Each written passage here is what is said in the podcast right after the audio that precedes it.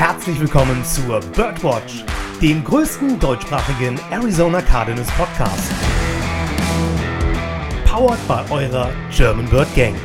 Und hier sind die Hosts Joshua Freitag. Also viel besser kann es gar nicht mehr werden. Und Lukas Freitag. Lehnt euch zurück und sperrt die Lauscher auf, denn jetzt geht's los.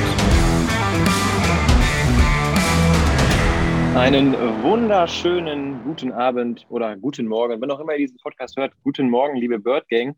Heute sind wir mal nur zu zweit und deswegen würde ich sagen, einen wunderschönen guten Abend, Joshua. Lukas, was geht ab? Dass wir heute zu zweit sind, hat ja auch einen ganz gewissen Grund. Aber erstmal natürlich auch einen schönen Abend an alle auch von mir oder morgen oder Mittag. Das ist immer so kompliziert, da muss immer alles durchgehen, aber sei es drum. Dass wir heute zu zweit sind, hat ja einen ganz gewissen Grund. Lukas und ich überlassen dir die Ehre zu sagen, wieso, weshalb, warum. Ja, wie schon groß angekündigt, haben wir heute einen ganz besonderen Gast, der mitten in unserer Show, nenne ich es jetzt einfach mal, hier dazu stoßen wird. Und zwar, wir haben da ja ein kleines Ratespiel daraus gemacht, ne? Wir haben ja gesagt... Ja, das war ja jetzt, ne? Das war ja. Aber für unsere Zuhörer, wir wissen bestimmt, um wen es geht. Und zwar haben wir die große Ehre, heute Bernhard Seikovitz hier bei uns im Podcast begrüßen zu können, der ja noch nicht allzu lange ein Cardinal ist. Aber ich muss sagen, ich freue mich sehr darauf, was der uns heute so vielleicht für kleine Insights mitgeben kann. Ja, 100%. Ich meine, er hat ja auch letzte Woche angefangen, dann so richtig in Radioshows und Podcasts mit einzusteigen. Er war ja auch letzte Woche dann zu Gast bei der Big Red Rage und hat schon mal so ein bisschen seine Interview-Skills raushängen lassen, der Bernhard. Wer das nicht gehört hat, auf jeden Fall rüber zu Arizona Cardinals Podcast, bei überall, wo es Podcasts gibt oder auch online auf deren Website, alles verfügbar. Da auf jeden Fall mal rein und in die Episode von der Big Red Rage vom vergangenen Donnerstag. Und ja, da darf er auch seine Deutsch-Skills präsentieren, nicht zu vergessen, ne? Ne, weil er hat ja natürlich auch, also hier Doug Wolf oder? Wolfley, Wolfley, genau. Ja. Er wollte direkt ein paar Deutschstunden haben und was ihn besonders interessiert, naja, wir müssen ja nicht alles spoilern, komm, lassen wir das sein. Nein, das lassen wir den Leuten, dass sie sich das ordentlich anhören können. Richtig. Wir müssen ja auch mal ein bisschen Liebe an die Cardinals zurückgeben, ne? Richtig. Ich meine, wir werden mittlerweile oder immer häufiger auch in deren Podcasts erwähnt. Die haben uns jetzt nicht nur seitdem Bernhard da ist schon auf dem Schirm, aber natürlich jetzt besonders seitdem Bernhard da ist und die deutsche Kultur und oder die europäische Kultur und die europäischen Vibes überträgt, haben uns die Cardinals immer mehr auf dem Schirm. Ich meine, damals hatten uns die Cardinals natürlich schon auf dem Schirm. Der Dennis sagt es immer, der hat ja auch schon einige von den Cardinals-Staff getroffen im Rahmen von... German Bird Gang Travel oder wie wir das Format nennen. Wir waren ja auch schon live da, on Tour, danke. Und insofern, die haben uns ja auf dem Schirm und so langsam gewinnt das immer mehr an Bedeutung, nicht Bedeutung, aber immer mehr an Aufsehen, sagen wir es so. Ja, und vielleicht, wir haben es ja in unserem Vorgespräch schon besprochen, vielleicht ist das ja nicht der letzte Gast aus Arizona. Vielleicht können wir da ja mal ein bisschen Einfluss geltend machen. Zumindest ja, für hier Europa. Definitiv, man muss natürlich sagen, spielertechnisch ist das alles ein bisschen kompliziert, weil da musst du mit Agenten und dann musst du aber auch mit Media Relations bei den Cardinals abstimmen, das ist alles ein bisschen kompliziert. Wir hatten natürlich Riesenglück, dass die Agentin von Bernhard, die ja einen unglaublichen Job macht und ich weiß nicht, wer es gesehen hat, aber Bernhard hat ja auch seine eigene Website jetzt bekommen, wer es noch nicht gemacht hat, bernhard.seikovitz.com. Die sieht richtig, richtig gut aus. Da werdet ihr alles über Bernhard erfahren. Ich glaube, da steht sogar, in welchem Kindergarten er gewesen ist ungefähr. Also da findet ihr alles über Bernhard. Die hat unter anderem auch die Website aufgesetzt und macht einen ultra kranken Job, muss man sagen. Das ist die Kiki Plash und die macht auf jeden Fall einen riesen Job und sie hat uns ja approached, möchte man sagen. Sie ist auf uns zugekommen. Nachdem wir damals ja aber auch schon mal Bernhard angefragt hatten und ich glaube, so kam eins zum anderen und heute ist er bei uns endlich und ich freue mich auf jeden Fall gleich, wenn er zu uns stößt und den werden wir natürlich erstmal so ein bisschen durch die Mangel drehen, damit auch jeder von uns einen super Eindruck von einem potenziellen Starting Tight End bekommt, denn die Roster-Spots in Sachen Tight Ends sind noch nicht vergeben auf dem Papier. Ja, absolut richtig. Ich möchte nur mal schnell was anmerken. Bei mir zieht gerade ein Gewitter auf an die Hörer. Falls es im Hintergrund mal bei mir donnern sollte. Das ist ein Gewitter, hier bricht nicht gerade mein Haus zusammen, sondern hier, ich sehe gerade, so ein Unwetter zieht auf. Also lasst euch dadurch bitte nicht stören und die Verbindung sollte auch stabil bleiben. Aber was du gerade richtig sagtest, kommen wir mal zu unseren Tight Ends zu sprechen, würde ich sagen. Lass uns mal in den Raum einsteigen. Wen haben wir denn da gerade überhaupt sitzen? Willst du die einfach mal aufzählen? Ja, also wir haben ja gerade in dem 90-Man-Roster, mit dem wir ja momentan arbeiten, haben wir 7 Tight Ends an der Zahl. Ich liste sie jetzt einfach mal chronologisch auf, zumindest die ersten beiden, und danach wird es ja relativ, ich will nicht sagen dünn, aber wir finden Spieler, die wir letztes Jahr oder die Jahre davor noch nicht gesehen haben, beziehungsweise einen schon, aber die meisten eben nicht. Wir haben natürlich Maxx Williams, hat auch 8 Spiele für uns gemacht letzte Saison, aber hat ja durch Verletzungen auch das Spielfeld mehr oder weniger eben nicht gesehen. Selbes gilt für Darrell Daniels, auch schon seit 2 Jahren bei uns, genauso lange wie Maxx Williams. Hat auch nur 8 Spiele für uns gemacht, war auch verletzungsgeplagt. Und dann haben wir natürlich noch, was heißt natürlich noch, wahrscheinlich werden die wenigsten die Namen sagen, weil ich glaube, das sind so wirklich die Namen oder die wirklich, da kommen wir an die Tiefe, wo selbst ich nachgucken musste, was jetzt Sache ist. Ne? Also dann haben wir da noch Ross Travis, Ian Bunting, Carrie Angeline, den wir ja direkt nach dem Draft als Undrafted Free Agent gesigned haben. Dann haben wir noch Bruno Labelle und selbstverständlich Bernhard Seikovitz, der ja seinen Weg über das International Pathway Program gefunden hat, sowie 3 andere Spieler. Da war Aaron Donko noch dabei für die Seahawks, Max Pilcher, glaube ich, aus Südtirol. Und ich erinnere mich gerade, Gutierrez, glaube ich, heißt er, aus Mexiko, der bei den Rams gelandet ist. Den Vornamen weiß ich gerade nicht, aber ich glaube, Gutierrez ist der Nachname. Und insofern, das sind die 7 Tight Ends, die wir gerade in unserem 90-Man-Roster haben. Dan Arnold hat uns ja leider in der Free Agency verlassen. Leider ist natürlich dann auch wieder diskussionswürdig, aber darum soll es heute nicht gehen. Man kann zumindest von Dan Arnold behaupten, dass er, wenn ein Tight End auf dem Feld stand letztes Jahr, Dan Arnold der Tight End war, der für uns gespielt hat. Und insofern, das beiseite, fokussieren wir uns heute auf die Tight Ends, die tatsächlich für uns gespielt haben, beziehungsweise jetzt im Roster sind. Richtig, genau. Ich würde einfach mal bei den ersten beiden, die du angesprochen hast, Maxx Williams und Darrell Daniels, da kommen mir direkt 2 Plays von letzter Saison in den Kopf. Maxx Williams war der Tight End, der diesen geilen Lauf hatte, einmal mit so ganz vielen kleinen Trippelstritten. Ich meine, das war gegen Philadelphia. Da hat er ein paar gute Yards geholt für uns. Daran kann ich mich sehr gut erinnern. Und Darrell Daniels hat doch, ich meine, war das in der Saison davor, wo er den Touchdown gegen Cleveland gefangen hat? Nein, das war Dan Arnold. Ich glaube, du möchtest auf den Touchdown gegen Miami hinaus. Meinst du den? Dann war es gegen Miami. Ja, genau. Ja. Danke. Aber die beiden habe ich da mal im Blick. Und ich glaube, steigen wir mal ein bisschen tiefer ein. Ich glaube, die beiden sind eher durch ihre Blocking-Skills bekannt geworden, als durch ihre Pass-Catching-Skills. Du hast es gerade eben schon richtig gesagt, wenn einer für uns letztes Jahr die Pässe gefangen hat, dann war es Dan Arnold. Und die anderen beiden wurden ja mehr im Block eingesetzt. Was man jetzt von den beiden in der neuen Saison sehen wird, ja, muss man ja leider abwarten, weil man ja noch nicht genau weiß, was für Playbook-Spielzüge wir jetzt neu drin haben werden. Aber so wie ich das verstanden habe, auch durch die Cardinals-Podcasts, ist es ja so, dass Maxx Williams wirklich eher so ein Blocker ist und wirklich nur, wenn Kyler keine andere Chance sieht, dann wirft er zu ihm. So interpretiere ich auch die Rolle von Darrell Daniels. Über die anderen hast du ja schon richtig gesagt, da liest man die Namen und denkt erstmal, gut. Ne? Mal gucken, was die bringen und wer es denn überhaupt in den Kader nachher schaffen wird.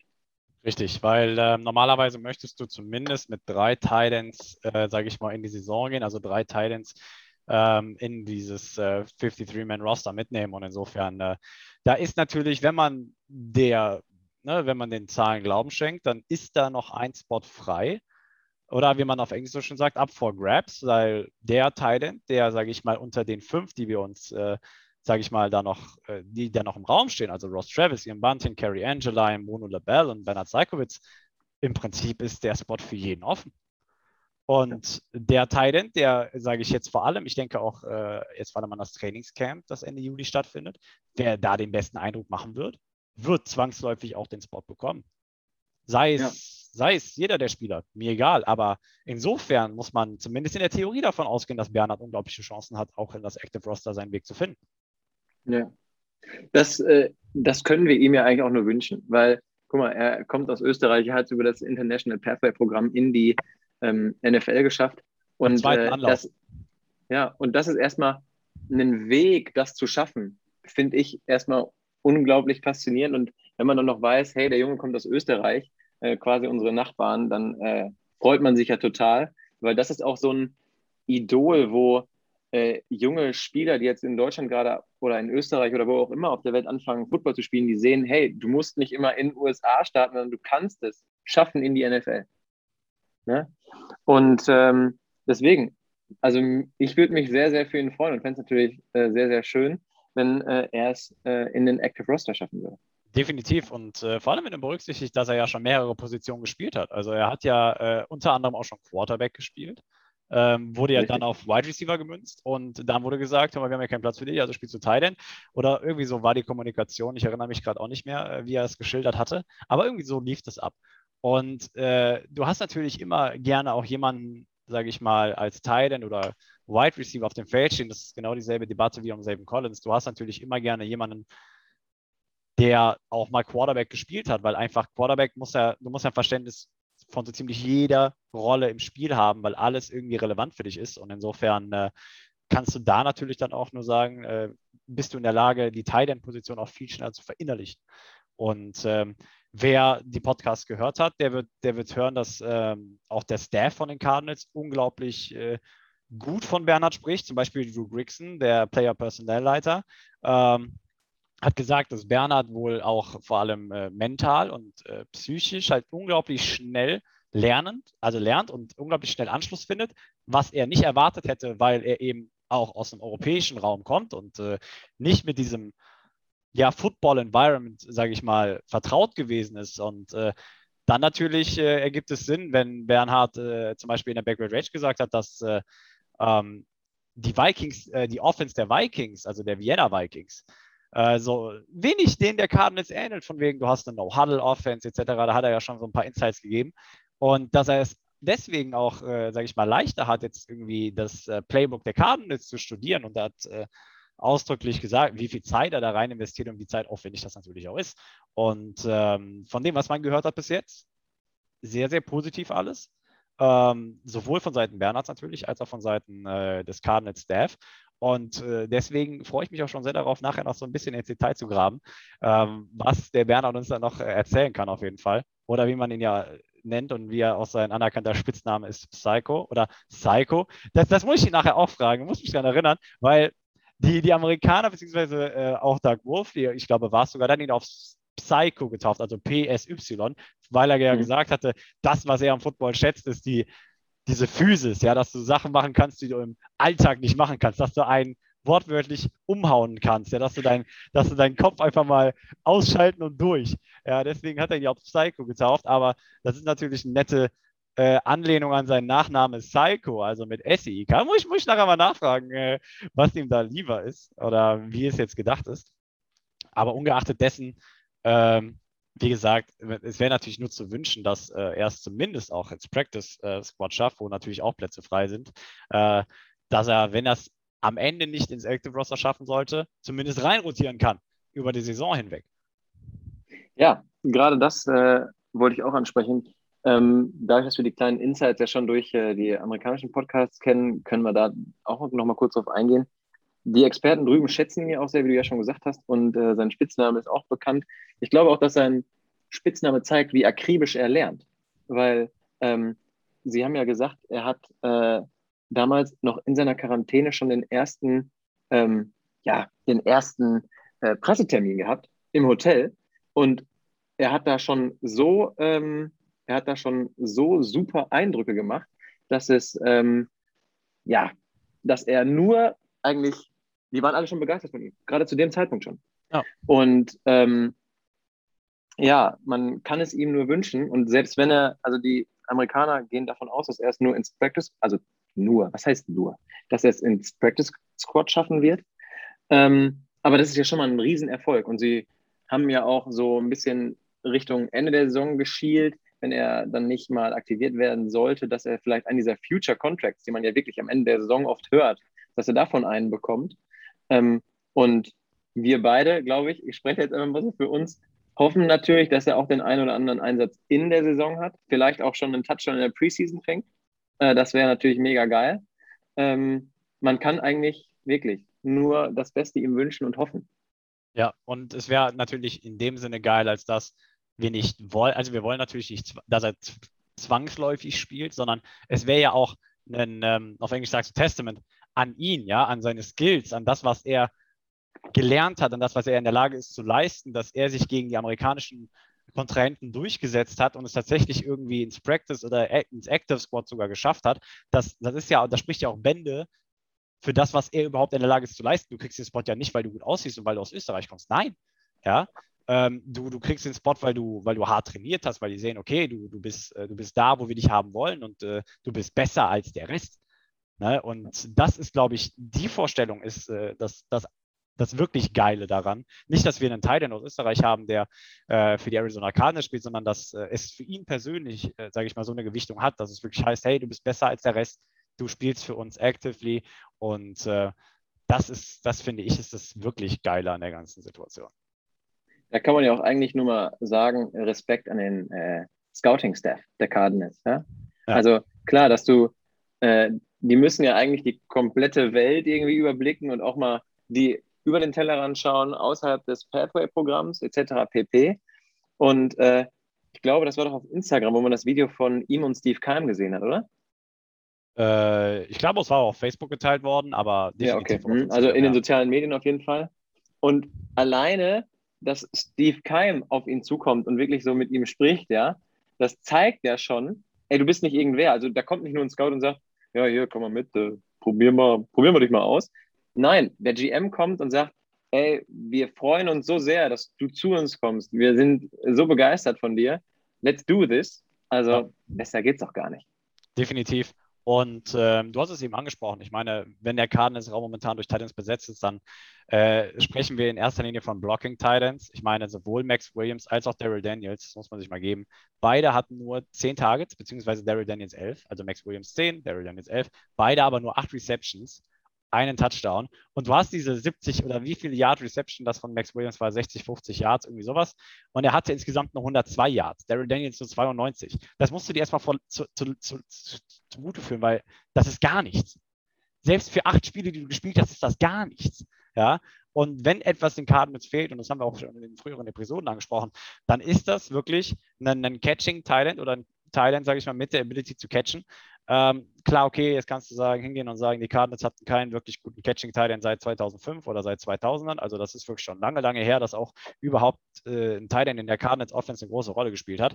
Aber ungeachtet dessen hat ja auch Bernhard schon durchklingen lassen, dass das, was die Cardinals an Tight-Ends schätzen, eben diese Blocking-Ability oder halt auch eben diese Dual-Threat, ja, du hast gesehen, Maxx Williams zum Beispiel ist ja noch der eher Hybrid-Tight-End von beiden, also von beiden in dem Sinne mit Darrell Daniels, einfach weil du Maxx Williams auch gut in der Play-Action einsetzen kannst und dann aber natürlich auch wieder die Facette von wegen, keiner rechnet damit, dass du Maxx Williams auf einmal in der Play-Action auf irgendeine Route sendest, weil du sonst nichts machen siehst, ja? Du siehst den 24/7 blocken. Und insofern, da ist auf jeden Fall, wenn Bernhard, ich kann mir gut vorstellen, dass wenn Bernhard irgendwie da in der Lage ist, sein Skillset wirklich zu manifestieren und zu erweitern, dass er vielleicht über diese Catching-Ability am besten Anschluss findet. Also wenn er da, und der hat ja die Größe, er ist 6'5".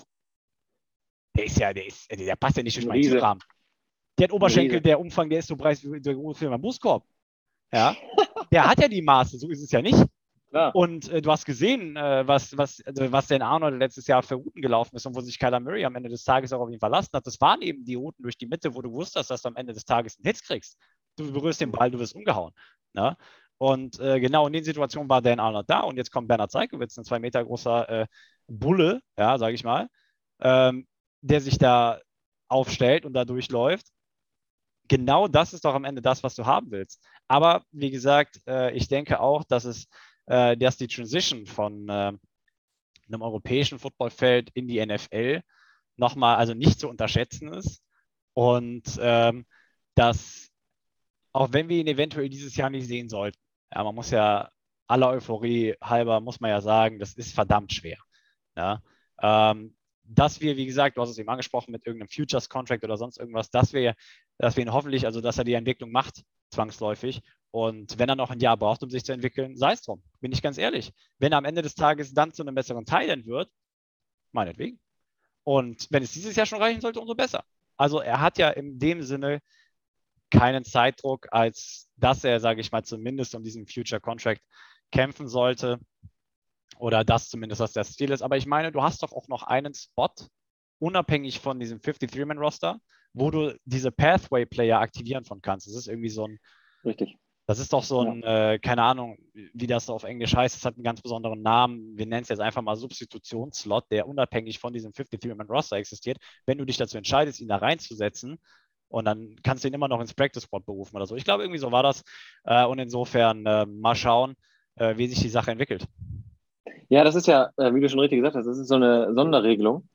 Sobald du einen Spieler aus dem International Pathway Programm aufnimmst, hast du ja ein paar mehr Möglichkeiten. Sei es dieser Spot oder ich meine sogar irgendwo einen Draft-Pick gehört zu haben, aber ganz weit hinten, so 6., 7. Runde. Also bitte, liebe Community, wenn ich jetzt das Falsche sage, gerne auch mal ein Feedback schreiben. Da sind wir auch ganz offen für. Wir können ja auch nur noch dazulernen. Aber ja, du hast es schon richtig gesagt. Und ich glaube, Maxx Williams, wenn wir jetzt mal ganz realistisch drauf gucken, Maxx Williams und Darrell Daniels sind die Nummer 1 und 2. Das ist klar. Ja, auch aufgrund der Erfahrung einfach. Ja. Klar. Und gerade was du auch angesprochen hast, diese Transition vom europäischen Football zum Football in Amerika, das sagen ja auch so ganz viele Ehemalige, die erst in Deutschland gespielt haben und dann rübergegangen sind. Die Geschwindigkeit ist eine andere, die Härte, die Intensität, alles. Ja?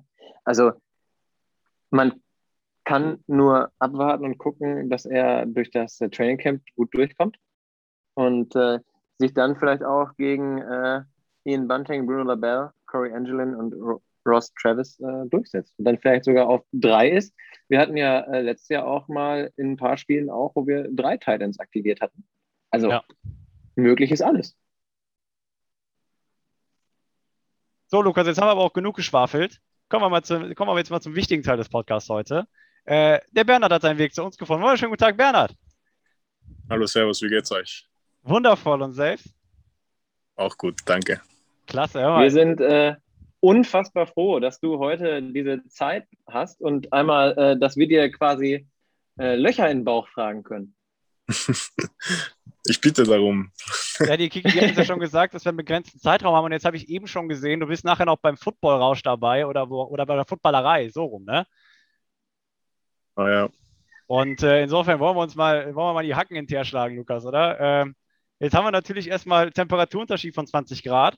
Du hast ja in Arizona schon ordentlich was mitbekommen. Fast 50 Grad hatte der teilweise, ne? Ja, aber das ist anscheinend nicht normal. Also ich glaube, das war so heiß wie in 20 Jahren noch nicht. Also ja. Das war jetzt nicht ganz der Standard, aber ja, es ist teilweise rauf bis auf 47 Grad. Also deutlich wärmer hier. Aber jetzt in Wien ist auch ziemlich warm. Also wir haben heute, glaube ich, 34 Grad gehabt oder so. Korrekt. Aber dort drüben ist die Hitze halt recht trocken. Deshalb ist es eigentlich recht gut zu ertragen. Okay, weil ich habe dich da auch in deiner Instagram-Story, glaube ich, in einem Pullover rumlaufen sehen oder sowas. Da habe ich mir nur gedacht, bist du bekloppt? Aber drinnen ist halt überall die AC, die Klimaanlage, und dann wird einem drinnen kalt, obwohl es draußen heiß ist. Und deshalb bin ich eigentlich immer mit dem Pulli herumgelaufen, außer wenn es halt dann draußen Training war, dann halt nicht. Ja, das wäre auch nicht ratsam, das stimmt wohl, ja. Ja, eine Erkältung wäre jetzt in der Phase sehr bescheiden, ne? Das wäre auf jeden Fall nicht gut, nein. Ja. So, aber fangen wir doch nochmal bei den Ursprüngen an. Hör mal, uns interessiert, wann du erfahren hast, dass du es über das IPP geschafft hast, also über das Pathway Program geschafft hast, und vor allem, wie deine Reaktion gewesen ist damals. Also das IPP gibt immer Bescheid nach dem Draft, wann oder wer irgendwo hinkommt. Falls, weil wir meistens halt irgendjemanden dabei haben, der Draft eligible ist. Sprich, könnte ja passieren, dass wer gedraftet wird von uns. Und ja, deswegen kriegen wir das nach dem Draft Bescheid. Und das ist natürlich immer super emotional. Die Entscheidung kommt eben erst immer richtig spät, weil der Draft halt in einer anderen Zeitzone ist. Das heißt, man bleibt 3 Uhr und überlegt sich halt, ob das jetzt passt oder nicht. Und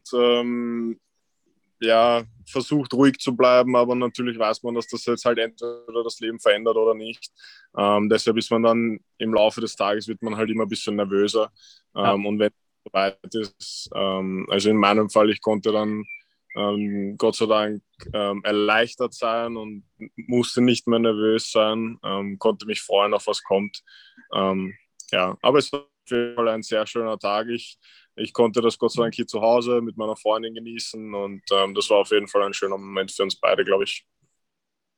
Ja, ist ja auch schon, wir haben es im Vorlauf mal besprochen, ist ja auch schon ein sehr, sehr cooler Weg, dass du das über das IPP geschafft hast. Das schafft ja auch nicht jeder und einfach cool, dass das dann so möglich ist für dich, auch dann aus Wien vom Football nach Arizona zu den Cardinals zu gehen und dann dich da mit dem Team auf eine NFL-Season vorzubereiten. Ja, also zum Beispiel dieses Jahr haben sie 8.000 Leute gescoutet auf der ganzen Welt und das IPP hat halt nur begrenzte Mittel, sprich da werden dann halt nur 11 Leute eingeladen dieses Jahr, schon ein bisschen mehr als letztes Jahr eben mit 11. Also die wollen natürlich größer werden, aber es sind halt doch nur 10 Leute, dann nicht mal ein Dutzend von der ganzen Welt und von denen sind es dann wieder nur 4. Also ich schätze mich auf jeden Fall sehr glücklich, dass ich einer von 4 war. Und ja, aber ich glaube, es ist auf jeden Fall super, dass es dieses Programm gibt, weil das halt auch einfach, ich sage das eigentlich in fast jedem Interview, aber ich kriege das halt so von den jungen Spielern mit, einfach so wichtig ist, weil man vor allem in einem Amateurbereich in Europa halt wenig Chancen oder wenig Hoffnungen darauf hat, mit Football mal irgendwas, also Geld zu verdienen oder sein Leben damit bezahlen zu können. Und deshalb ist das, glaube ich, allein so kleine Lichtblicke für diese ganzen jungen Spieler, die überall in Europa sind und auch gut sind, ist auf jeden Fall wichtig, dass sie eben nochmal das Ganze ernster nehmen und sehen, okay, da kann was draus werden und der Traum lebt quasi weiter dann für die. Ja, 100%. Ich denke auch, dass dieses Programm halt einfach eine unglaubliche Möglichkeit ist und einfach toll, dass es da ist, einfach schön, dass die Möglichkeit da ist und die wird ja auch immer mehr ausgeweitet und es werden ja, glaube ich, auch immer mehr Mittel dafür zur Verfügung gestellt und insofern super Initiative, kann man, glaube ich, gar nicht oft genug betonen. Aber erzähl ein bisschen mehr über deine ersten Eindrücke in Arizona. Also ich meine, das war ja ein komplett neues Setting, war aber nicht das erste Mal, dass du in den USA warst, von daher, du warst ja schon so ein bisschen an die Surroundings gewöhnt, aber ich meine, wenn du dann in den Bundesstaat reist, also ist ja schon ein besonderer Bundesstaat, wenn man so will, ne? Also wie waren deine ersten Eindrücke? Du kannst auch gerne schon so ein bisschen über die OTAs und das Rookie-Minicamp erzählen. Kannst du ganz frei. Also der allererste Eindruck war, als ich mit dem Flieger, also wenn man zum Flughafen in Phoenix fliegt, dann kommt man direkt über die Wüste entlang und man sieht halt nichts, was irgendwie wie eine Stadt ausschauen könnte und dann man auf einmal in der Ferne ein paar so kleine Häuser und dann sieht man, okay, jetzt bin ich da. Also das war schon mal so ein richtig, also lustiger Eindruck für mich eigentlich so, okay, wir sind wirklich in der Wüste, weil jeder sagt ja immer, ja, Arizona, der Wüstenstadt und so, welcome to the desert und so, aber irgendwie glaubt man das dann doch nicht, dass das in der Wüste ist, aber wurde mir dann deutlich gemacht, dass es wirklich in der Wüste ist. Sonst, also ich wurde auf jeden Fall super herzlich empfangen. Die haben sich alle gut um mich gekümmert. Es gab überhaupt keine Probleme mit Einreise oder irgendwelchen anderen organisatorischen Sachen. Und auch der Einstieg ins Training war für mich eigentlich sehr reibungslos. Also mit dem Playbook bin ich eigentlich ganz gut zurechtgekommen und momentan ist halt noch, also eben bei den OTAs zum Beispiel, ist sehr gedrosselter Speed, also meistens waren es halt Walkthroughs oder also ganz viele Meetings, Walkthroughs und dann die eigentlichen Trainings, die waren auch nur sehr dezimiert Full Speed, also einige bestimmte Teile vom Training waren natürlich Full Speed, aber der Großteil war einfach nur okay, verstehen die Leute die Plays? Haben sie das jetzt verstanden oder müssen wir das im Meeting nochmal wiederholen? Also ja, das war auf jeden Fall eine super Erfahrung und auch die ganzen anderen Leute kennenzulernen, die ja schon, manche von denen leben diesen NFL-Traum seit Jahren und man merkt halt, dass das einfach voll sind und das ist natürlich für mich als junger Spieler auch sehr wichtig, eben jetzt zu schauen, okay, nach wem könnte ich mich da richten, der ein gutes Vorbild ist, der diese ganzen kleinen Sachen richtig macht. Der kommt früh, der geht spät, der passt auf seinen Körper auf. und da dann halt so viel wie möglich von ihm rausziehen. Und ja, also generell alle voll nett dort und die Organisation ist auf jeden Fall top geführt. Ich hatte auch die Möglichkeit, den Owner und den GM kennenzulernen. Cool. Auch sehr nett mit mir geredet. Also wirklich, also es war nichts Negatives irgendwie an dem ganzen ersten Kennenlernen da jetzt. Und ich freue mich jetzt umso mehr auf das Trainingscamp, weil da halt dann wirklich der Football losgeht, wo wir das erste Mal Rüstungen anziehen und wirklich gegeneinander gehen. Und da sieht man dann halt, also das wird vor allem für mich halt wichtig, weil ich nicht am College gespielt habe, dass ich sehe, okay, wo hapert es, wo muss ich auf jeden Fall noch nachholen und wo geht es vielleicht auch schon ganz gut. Ja, also man hört raus, dass du schon sehr, sehr herzlich willkommen geheißen wurdest und du hast auch gut schon Kontakte im Team knüpfen können, auch im Tight End Room jetzt, oder wie läuft das da so ab bei euch? Also am meisten Kontakt habe ich natürlich mit den anderen zwei jungen Tight Ends, weil die Veterans, also die OTAs sind ja nicht verpflichtend für die Spieler, soweit ich das mitbekommen habe. Und die habe ich recht wenig gesehen, die zwei älteren Titans, hauptsächlich eben beim Minicamp, was mandatory für sie war. Aber auch mit denen habe ich mich ganz gut verstanden. Man kann sie alle fragen und geben dir eine ehrliche Antwort. Und auch so, also wir waren einmal essen mit dem Maxx Williams, und wo uns halt kennenlernen wollte, so ganz am Anfang eigentlich. Und ja, also der ist auf jeden Fall auch sehr nett und es war auch seine Initiative und er wollte uns halt kennenlernen, was immer ganz cool ist, weil als Rookie ist man dann halt doch irgendwie, also ich hätte ihn jetzt nicht gefragt, ob er mit mir essen gehen will, weil ich wahrscheinlich gedacht habe, hat er wahrscheinlich keinen Bock. Aber ja, das war ganz cool und mit den Rookies, also mit den anderen zwei jungen Titans verstehe ich mich auf jeden Fall sehr gut. Also jetzt nach den paar Wochen haben wir uns eigentlich schon ganz gern. Also wir verstehen uns auf jeden Fall sehr gut. Ja. Also ihr seid schon eine eingeschworene Einheit und ihr tragt den Greenhorn-Stempel mit Stolz. Ja.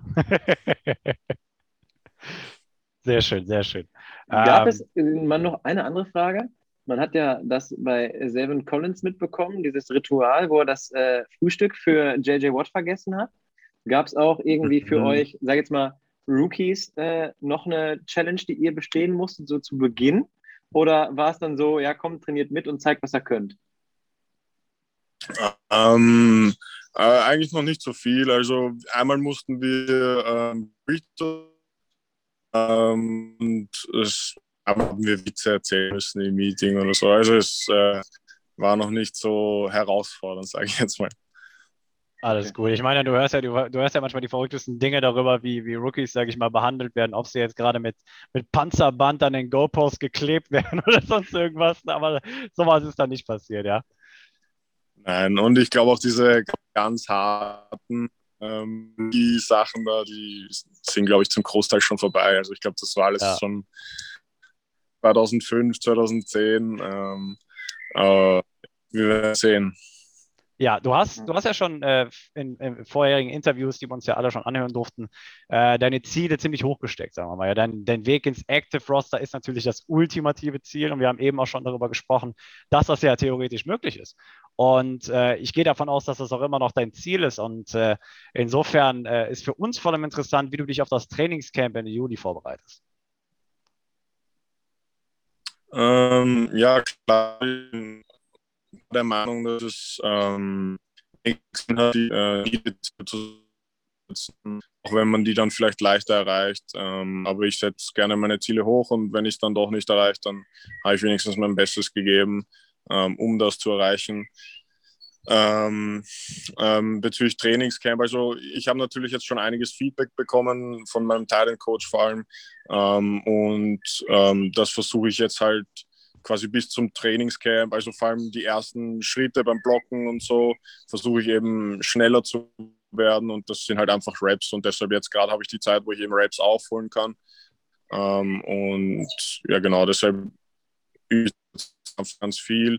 Und was auch sehr wichtig ist, ist eben die Plays lernen und dass man da halt dann quasi gut reinstartet und das nicht alles nochmal lernen muss, wenn man dann wieder hinkommt zum Trainingscamp. Ja, ist es für dich schwierig, das Playbook der Cardinals zu lernen oder ist es, gehst du damit, also bist du einfach so ein Typ, der damit leicht umgeht, der so ein Lerntyp ist? Ich meine, es gibt ja unterschiedliche Typen. Ja, als Lerntyp würde ich, also wenn man das in der Schule zum Beispiel, da gibt es eben diese Lerntypen und dann die nicht lernen, aber das irgendwie trotzdem hinkriegen, da würde ich mich eher als Zweiteren betrachten. Jetzt lerne ich natürlich sehr viel, also ich will das natürlich unbedingt alles wissen. Ich glaube, was mir ein bisschen hilft, ist, dass ich eben Quarterback war. Deshalb habe ich eigentlich recht ein großes Grundwissen und dann ist das, also mir fällt das eigentlich immer recht leicht, Plays zu lernen. Mhm. Natürlich so im Detail und so viele Plays habe ich jetzt noch nie in meinem Kopf behalten müssen, wie jetzt. Aber wie gesagt, bis jetzt, also wir sind jetzt eigentlich durch das Playbook einmal durch. Und bis jetzt hat das eigentlich ganz gut geklappt und ja, ich glaube eben jetzt, umso öfter man da über die ganzen Plays drüber geht, über die Basic Plays und die wirklich sitzen müssen, umso gefestigter sind die und irgendwann muss man dann hoffentlich gar nicht mehr drüber nachdenken und eben zu diesem Punkt würde ich gerne kommen, bevor ich zum Trainingscamp komme, dass wenn ich dort bin, dass ich einfach nur noch Football spielen kann. Ja. Das ist doch auf jeden Fall auch wünschenswert, dass du die bis dahin alle gut drin hast, die Spielzüge. Ja. Eine Frage, wenn man jetzt mal so weiter guckt, was wäre denn dein Traum? Wie würdest du gerne eingesetzt werden? Also wir haben im Vorlauf schon mal drüber gesprochen, die letzten Titans wurden ja eher so als Blocking-Titan eingesetzt. Siehst du dich eher als Blockspieler oder würdest du lieber der Passcatcher sein? Also bevor man drüber nachdenken kann, was für ein Typ von Thailand ich sein werde oder sein könnte, ist, glaube ich, ganz wichtig zu sagen, dass es vor allem für einen Europäer, der nicht am College gespielt hat, der erste Weg in das Team wird sein oder zur Spielzeit generell wird sein, Special Teams. Und ich hoffe eben, dass ich im Trainingscamp zeigen kann, dass ich gerne Special Teams spiele und dass ich einen hohen Effort einfach da reinstecke. Was natürlich sehr wichtig ist beim Special Team. Dann, falls es dazu kommen sollte, dass ich regelmäßig als Tight End eingesetzt werde, glaube ich, dass ich durch meinen Körper sehr viel Potenzial als Blocking Tight End habe, wo ich mich auf jeden Fall noch sehr viel verbessern kann. Glaube ich, ein gutes Zeichen ist. Aber eben wegen meinem Background als Receiver glaube ich auch, dass ich ich weiß nicht, also dass mir das Routenlaufen, das Bällefangen auf jeden Fall sehr natürlich fällt und sehe ich eigentlich auch Stärken in mir. Aber wie gesagt, ich habe noch nie ein wirkliches NFL-Training gehabt, also wo es wirklich hart geht und deshalb ist das noch recht schwer für mich einzuschätzen, aber das ist so meine Einschätzung von mir selber. Gut, kommen wir zur abschließenden Frage. Hast du denn schon so eine Rückmeldung bekommen seitens des Staff oder auch seitens deines Tight End Coaches, wie es um dich steht, sagen wir mal? Also nein, also konkret auf jeden Fall nicht. Also ich habe natürlich immer wieder Rückmeldungen bekommen. Mein Tight End Coach zum Beispiel sieht mich, glaube ich, momentan mehr auf der Seite von Blocking Tight End, was natürlich kein Problem für mich wäre. Also alles, was von mir gefragt wird, wird auch gemacht, also so ist es nicht. Und sonst, also ich habe natürlich nachgefragt, weil mir aufgefallen ist, dass jetzt Competition nicht im Vordergrund gestanden ist, sondern eben das Lernen vom Playbook und so. Habe ich natürlich nachgefragt, warum oder wann sich das ändert und die haben halt gemeint, beim Trainingcamp geht es dann erst so richtig Competition und ja, deshalb freue ich mich auch so aufs Trainingcamp eigentlich, dass ich dann endlich zeigen kann, was ich kann und sehen kann, was ich kann im Vergleich zu denen. Ja. Klingt dann sehr geil. Die Competition dann quasi eröffnen und voll angreifen, ja? Ja, voll. Ja. Ich hoffe, dass ich auf jeden Fall, wie gesagt, ich will einfach nur zeigen, was ich kann und was dann dabei rausschaut. Dann habe ich zumindest mal so einen Punkt Null und dann weiß ich, woran ich arbeiten muss. Und was meine Stärken und Schwächen sind. Und das ist immer über sich selber zu wissen, glaube ich auch. Sehr, sehr spannende Insights auf jeden Fall, Bernhard. Lukas, wolltest du gerade noch was sagen, oder? Nee, alles gut, danke. Alles gut. Hör mal, vielen lieben Dank, dass du dir die Zeit genommen hast. Das war echt ultra, also es war eine geile Ehre, dich willkommen zu heißen, erstmal hier. Und wir hoffen natürlich mit dir, dass du das Trainingscamp genauso gut durchlaufen wirst, wie wir uns das alle ausmalen. Also nochmal vielen lieben Dank dafür, dass du dir die Zeit genommen hast. Ja klar, danke euch, dass ich da sein durfte. Hat mir auch sehr viel Spaß gemacht. Danke. Ja, wir hoffen, wir hoffen, dass wir dich, wenn das alles so gut weitergeht, was wir natürlich hoffen, dass wir dich vielleicht nochmal dann im Laufe der Zeit nochmal hören können und drücken dir auf jeden Fall die Daumen, dass du das alles gut meisterst da drüben und dass du gesund bleibst und dass alles klappt. Klaro, natürlich, ja, ihr wisst, wie ihr mich erreicht und dann machen wir aus. Definitiv, machen wir aus. Also, noch einen schönen Abend dir und viel Spaß nachher bei der Footballerei. Passt, danke euch, ciao. Ciao, ciao. Ciao. Danke. Ja, was sagst du? Alter, also ich muss sagen, war das geil, oder? Das geil? Ja, ich meine, unglaublich bodenständiger Typ einfach. Er weiß ganz genau, wo er herkommt, wo er steht. Ich finde das geil. Er weiß ganz genau, wo er hin will. Das ist einfach ultra sympathisch. Ja, und vor allem auch, wie du gerade schon gesagt hast, er sieht das so extrem realistisch. Also er sagt nicht, ja, also ich komme jetzt hier aus Europa und ich stecke die alle in der Tasche, sondern er weiß ganz genau Bescheid. Der europäische Football ist ein bisschen langsamer und du siehst auch, wie akribisch er arbeitet. Ne? Wenn er dir sagt, er kommt jetzt gerade vom Trainingsplatz, wird sich mit dem Playbook beschäftigen und will dann im Juli im Trainingscamp angreifen, dann weißt du ganz genau, was für Ziele der Junge sich steckt. Und ja. Also auch seine Art, so ruhig, bodenständig. Ich muss sagen, ich bin geflasht. Ich bin auch richtig hyped und er ist, glaube ich, so ein Typ. Ich glaube, jeder wünscht ihm einfach nur das Beste. Ja. Unabhängig davon, dass er halt aus Europa kommt. Ich glaube auch einfach so einem Typ wie ihm kannst du einfach nichts Böses wünschen und insofern hoffen wir mit Bernhard und auch witzig, wie er teilweise wirklich aufgegriffen hat, das, was wir vorher schon gesagt haben, zum Beispiel, dass sein QB-Hintergrund ihm dabei hilft oder, also wir hatten ja gesagt, helfen könnte und jetzt wurde uns das natürlich direkt bestätigt aus erster Hand, das Playbook der Karten jetzt zu lernen und insofern, da können wir natürlich noch auf das Beste hoffen und ich habe schon richtig Laune darauf, was wir in einem Monat dann hören von ihm und dass wir ihn dann nochmal zumindest irgendwann in den nächsten Monaten vielleicht, wenn sich die Zeit und die Möglichkeit ergibt, dann nochmal in den Podcast zu holen und uns da so ein kleines Update zu verschaffen. Nee, aber war doch eine geile Sache. War doch eine sehr, sehr geile Sache. Ja, ich fand auch cool, also es ist ja auch nicht selbstverständlich, dass man auf die Nachfrage, ja, vielleicht haben wir da die Möglichkeit, nochmal mit dir zu quatschen, dass man da so offen und herzlich, er hat ja sofort gesagt, ja klar, gerne, also ne, ihr wisst, wie ihr mich erreicht. Ich würde sagen, mit uns hat er auf jeden Fall und unseren Zuhörern natürlich hoffentlich auf jeden Fall neue Fans gewonnen und hoffen wir für ihn das Beste. 100%. Und wie gesagt, wenn ihr noch mehr Informationen bei Bernhard sammeln wollt, dann besucht auf jeden Fall seine Website bernhardseikovitz.com und insofern da auf jeden Fall vorbeischauen, macht ihr gar nichts falsch. Und wie gesagt, auch nochmal gerne den Podcast rund um den Big Red Rage hören von letzten Donnerstag. Da haben Doug Wolfley und Paul Kövesi, die ja einen unglaublichen Job machen. Ich liebe den Podcast persönlich. Ich höre ihn jede Woche. Hatten ihn ja auch interviewt gehabt und insofern da auf jeden Fall auch noch reinhören. Ist auf jeden Fall ein Vorbeischauen, sagt man da, Vorbeihören. Das klingt irgendwie so. Vorbeischauen sagt man schon. Vorbeischauen wert. Ja. Gut, aber schließen wir damit doch einfach, würde ich sagen, die Debatte rund um den Thailand-Raum und widmen uns zum Podcast-Ende heute nochmal mit einem anderen Thema, das wir auch noch behandeln wollten, was salient geworden ist tatsächlich in den Medien auch letzte Woche, deswegen wollten wir es noch ein bisschen aufgreifen, nämlich unser Running-Back-Raum. Ja, andere offensive Stelle, die, sage ich mal, wenn du zwei Stellen an der Offensiven determinieren müsstest, wo du dir Sorgen machst, beziehungsweise nicht weißt, was du kriegst, dann wären das natürlich Tight End und Running Back, weil du hast jetzt James Conner wieder, neuer Running Back, Chase Edmonds hat irgendwie gezeigt, dass er nicht dazu in der Lage ist, wirklich der Nummer 1 Running Back zu sein, sei es aus den verschiedenen Gründen, darauf gehen wir jetzt ein. Aber was ist deine Meinung zu dem Running Back-Raum für uns?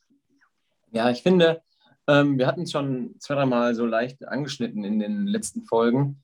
Du darfst ja eigentlich nicht nur über ein Duo sprechen, sondern über ein Trio. Ja? Wir haben letztes Jahr Eno Benjamin gedraftet. Eno Benjamin hatte letztes Jahr leider nicht die Chance, sich zu beweisen, auch durch die fehlende Preseason. Und ihm wurde leider nicht die Möglichkeit gegeben, mal in einem Spiel zu zeigen, was er kann. In den Expertenrunden wird es auch immer lauter um ihn, die Fans. Er ist wohl ein Fanliebling, da wollen ihn auch wegen Homegrown-Player, die wollen ihn alle spielen sehen. Und ich glaube, dass wir ihn auf jeden Fall sehen werden. Sei es in der Preseason, aber ich hoffe, dass er es auch in den ein oder anderen Active Roster schafft an Game Days und dann spielen kann. Du hast schon vollkommen richtig gesagt. Wir haben Chase Edmonds, der, wie ich finde, letztes Jahr schon sehr, sehr stabil war. Klar, er hatte auch ein paar Verletzungsproblemchen hier und da mal, was auf der Running Back Position ja leider die Regel ist, muss man ja leider so sagen. Auf welcher Position nicht? Ja, vollkommen richtig. Ne? Das ist ja kein Basketball, sondern es ist Kontaktsport. Ne? Ja. Ja, deswegen, Chase Edmonds hat mir persönlich immer schon letzte Saison besser gefallen als Kenyan Drake, weil Chase Edmonds es einfach verstanden hat, die Verteidiger auch einfach mal so wie Kyler ein bisschen auszutanzen. Mal hier einen Step dahin, aber du läufst in die andere Ecke. Das hat er super verstanden. Und dann kommt dazu James Conner. James Conner, der ja in Pittsburgh, die waren ja erst Highflyer, ja, mit ihrem 11-0, glaube ich, war es. Und danach kam der ganz bittere Absturz. Hat in Pittsburgh letztes Jahr nicht so eine große Rolle gespielt, weil er hinter einer O-Line gespielt hat, die jetzt, Joshua, hilf mir, wie drückt man es am besten aus? Ich glaube, löchrig, kann man es so nennen? Schweizer Käse. Kann man Schweizer Käse sagen? Ja, war. Fast. Du sprichst es an. Ich meine, Pittsburgh O-Line war wirklich nicht mit Gold gesegnet, ja. Da hat auch kein Running Back geliefert, sei es Snell oder wen hatten sie noch? Keiner lief da wirklich gut und du hast auch vor allem gegen Ende der Saison gesehen, vor allem was auch Pass-Coverage angeht, beziehungsweise also Passing-Plays. Big Ben wurde so oft gefällt wie eine Eiche im Wald, also verrückt, wie oft der gefällt worden ist. Und insofern, die O-Line in Pittsburgh jetzt nicht wirklich mit Ruhm beschmutzt, aber da kann er auf jeden Fall hier in Arizona, sage ich mal, auf bessere Umstände hoffen, weil unsere O-Line hat natürlich auch mit Rodney Hudson jetzt einen Riesenschritt nach vorne gemacht. Du hast DJ Humphreys, Justin Pugh in ihrem dritten Jahr jetzt miteinander. Du hast auf der rechten Seite Kevin Beachum, von dem du nicht erwartet hättest, dass er so einen guten Right Tackle spielt. Und du hast auf der Right Guard-Position so viel Competition, dass du am Ende wirklich sagen kannst, ich werde mit dem besten Right Guard spielen, den wir haben. Und nicht irgendwie notgedrungen, ich werde, keine Ahnung, von wegen Mason Cole reinwerfen, wie damals als, das ist jetzt blöd gesagt, aber ich meine, damals Mason Cole gedraftet und du wolltest ihn schonen und ich weiß jetzt gerade nicht, war es AQ Shipley? Ja, es war AQ Shipley damals, der sich dann verletzt hatte und zum Saisonstart und auf einmal wurde Mason Cole reingeworfen und der Junge wurde komplett, sage ich mal, ne, auflaufen lassen. Also, wir haben jetzt da, sage ich mal, auf der Right Guard die Position, den Luxus, sage ich mal, ne, die Position am Ende dann mit dem zu bestücken, der am besten ist und nicht notgedrungen zu handeln. Und insofern können wir nur sehr, sehr viel bessere Pass-Blocking natürlich erwarten von unserer O-Line, aber natürlich auch Run-Blocking. Und insofern James Conner hier auf jeden Fall findet ein besseres Environment vor, als er es zuletzt in Pittsburgh hatte. Und es war ja auch, bevor wir James Conner verpflichtet haben, immer die Rede über Chase Edmonds. Schafft er es alleine, weil du hast gesehen, Kenyan Drake geht nach Oakland und zu dem Zeitpunkt war Chase Edmonds der einzige Running Back, der für uns, also neben Jonathan Ward, der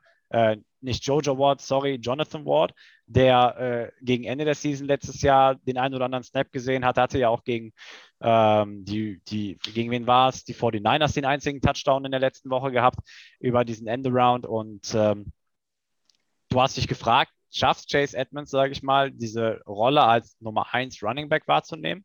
Und da musst du ganz klar sagen, nein. Also er schafft die Workload halt einfach nicht alleine, sei es wegen den Verletzungen oder auch einfach, du hast gesehen, der Mann ist effektiver, wenn er nicht 20 bis 30 Snaps pro Spiel bekommt, sondern wenn er 10 bis 15 Snaps bekommt. Und ich finde gerade deswegen war auch die Verpflichtung von James Conner so essentiell einfach, weil du jetzt, sage ich mal, James Conner bringt eine Attribut mit, was Kenyan Drake für mich nicht mitgebracht hat, und das sind diese Short Yardage Runs, ja.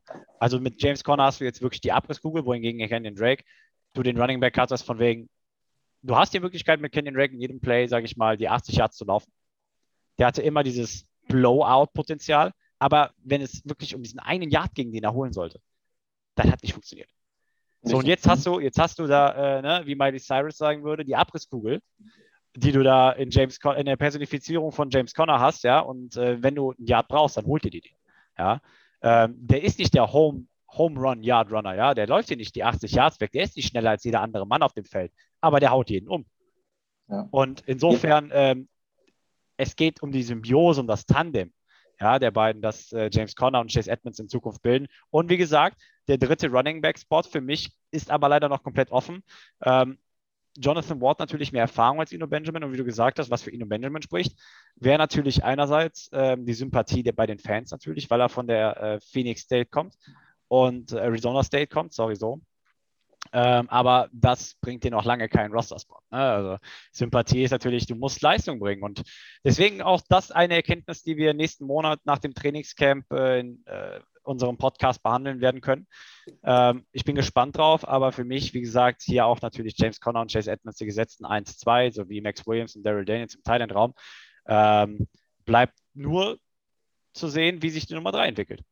Ja, ich glaube auch, ganz ehrlich, du hast es schon gesagt, die O-Line bei uns ist viel, viel stärker als in Pittsburgh letztes Jahr. James Conner bringt nochmal mehr Erfahrung mit als ein Chase Edmonds. Der Chase kann noch richtig was lernen von ihm. Und auch wie James Conner schon über Chase Edmonds gesprochen hat, was ja in dem einen oder anderen NFL.com-Interview rumkam, der ist beeindruckt und die beiden stacheln sich gegenseitig an und haben richtig Bock auf die Saison. Ja. Und ich glaube auch gerade vor diesem Hintergrund, den man auch in den letzten Wochen öfter gehört hat, ich erinnere nur an dieses eine Kyler-Statement, wo er sagt, dass seine Beine Luxusgüter sein sollen in Spielzügen. Ich glaube, dass die Running Backs in der kommenden Saison sehr, sehr viel mehr Raum haben, sich zu entfalten, als vielleicht in den letzten Saisons möglich war. Alleine aus dieser O-Line. Ja? Und deswegen auch einem Eno Benjamin. Also, verstehe mich nicht falsch. Chase Edmonds, super Job gemacht, aber wenn du jetzt nochmal einen reinbringst wie James Conner, der diese Erfahrung über die letzten Saisons in Pittsburgh etc. pp. Mitbringt, ja, also, das ist doch super für den Raum. Definitiv. Vor allen Dingen, ich glaube auch, wie du schon gesagt hast, Chase Edmonds wird die 1 sein und wenn man merkt, okay, vielleicht brauchen wir mehr so einen, der da mit den letzten 3 Yards Boomer Bust macht dann, und er die holt, dann wird James Conner mehr Snaps kriegen, aber das wird sich alles in der Preseason, im Juli, im Trainingscamp und dann in den ersten 2-3 Wochen entscheiden. Das wird man dann sehen. Aber ich finde auch, dass wir da super aufgestellt sind und auch nach hinten raus eine gute Tiefe haben. Wir waren ja da auch häufiger verletzungsanfällig, wo es dann auch mal so war, dass wir noch vor Woche 8 aktiv sein mussten. So haben wir Kenyan Drake geholt, so haben wir damals Adrian Peterson geholt. Kann man eigentlich nur hoffen, dass wir dieses Jahr nicht über diesen Weg gehen müssen und bis Woche 8 uns einen neuen Running Back, der dann hinten raus gut laufen wird, holen müssen. Du sagst es. Und ich würde es für heute bei der Note belassen, Lukas. Ich würde sagen, wir haben das Wichtigste heute abgedeckt und natürlich soll die Diskussion rund um den Thailand-Raum und das Interview ja vor allem, was uns unheimlich viel Spaß gemacht hat, mit Bernhard im Raum stehen, im Vordergrund stehen, so rum. Und insofern, den Running Back Raum werden wir uns dann nochmal im Detail vornehmen, sobald wir, wie gesagt, das Trainingscamp erlebt haben. Und dann werden wir nochmal unsere Schlüsse ziehen. Wir werden sehen, was James Conner dazu in der Lage ist zu bringen. Wir werden sehen, in welcher Form Chase Edmonds nach seiner Verletzung ist. Und wir werden sehen, wer den 3. Spot ausfüllt. Und insofern wollen wir, ja, hängen wir einen Nagel dran, ne? Komm, machen wir das Buch für heute zu. Paris, Athen, auf Wiedersehen. Danke an alle, die zugehört haben. Lukas, ich wünsche dir noch einen wunderschönen Abend. Ebenso. Und in dem Sinne verbleiben wir natürlich wie immer mit den geilsten Worten der Welt. Rise up, Red Sea. Das war's für heute mit der Birdwatch, dem größten deutschsprachigen Arizona Cardinals Podcast. Powered bei eurer German Bird Gang. Präsentiert von den Hosts Joshua Freitag und Lukas Freitag.